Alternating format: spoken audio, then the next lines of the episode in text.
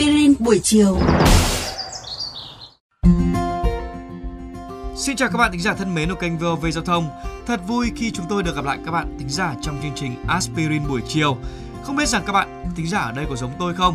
Mỗi lần nghe xong một số aspirin là lại có thêm một vài điều hay ho để có thể trò chuyện với bạn bè.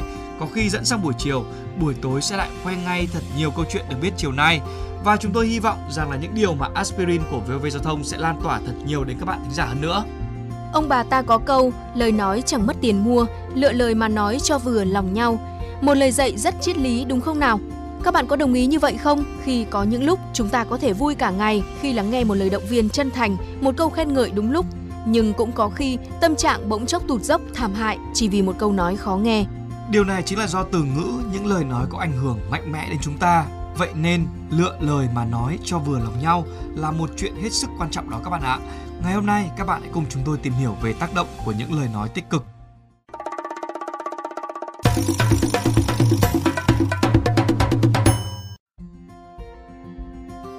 Như đã nói ở trên, những lời nói tích cực đến đúng lúc sẽ khiến tâm trạng của chúng ta tốt hơn. Một lời an ủi sẽ giúp chúng ta thấy được xoa dịu lúc khó khăn. Một lời khẳng định khen ngợi từ người khác sẽ giúp ta thấy vững tâm hơn vào những lúc nghi ngờ bản thân mình. Ngôn ngữ tích cực giúp ta giảm stress, phần nào chữa lành những tổn thương của bản thân. Nhưng không chỉ dừng lại ở đó, lời nói còn tạo ra ảnh hưởng với cả bộ não của chúng ta nữa. Trong cuốn sách tạm dịch là từ ngữ có thể thay đổi bộ não của bạn của hai tác giả Andrew Newbert và Mark Robert Watman đã nghiên cứu ra rằng việc nói và nghe những ngôn từ tích cực có thể đẩy mạnh quá trình tư duy nhận thức, tăng cường sức mạnh thùy chán và khuyến khích chúng ta lặp lại những hành vi được truyền cảm hứng từ những từ ngữ đó. Tôi nghĩ đây là một điều mà các bậc cha mẹ cần lưu ý trong việc nuôi dạy trẻ. Nhiều khi thì ta cứ nghĩ trẻ con thì không biết gì nên có những cách nói chuyện không phù hợp. Nhưng theo một nghiên cứu vào năm 2006 của hai nhà nghiên cứu giáo dục người Mỹ là Betty Hart và Todd Risley, trẻ đã có thể nắm bắt thông tin, nhận thức khi trò chuyện với ba mẹ trong giai đoạn từ 18 cho đến 24 tháng tuổi. Vậy nên ba mẹ hãy ý thức về những lời nói của mình khi trò chuyện cùng với con ngay từ đầu, gieo mầm những lời động viên, khuyến khích để cảm xúc và bộ não của trẻ được phát triển tốt nhất.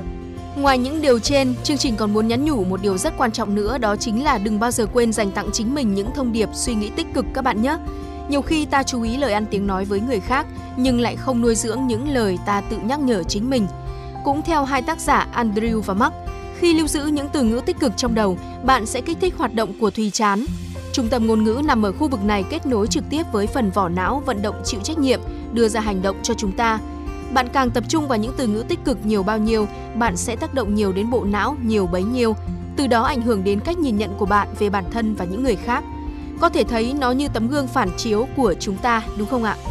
Đến đây thì chúng tôi chợt nghĩ đến một câu nói tiếng Anh của Henry Ford, người sáng lập tập đoàn Ford Motor.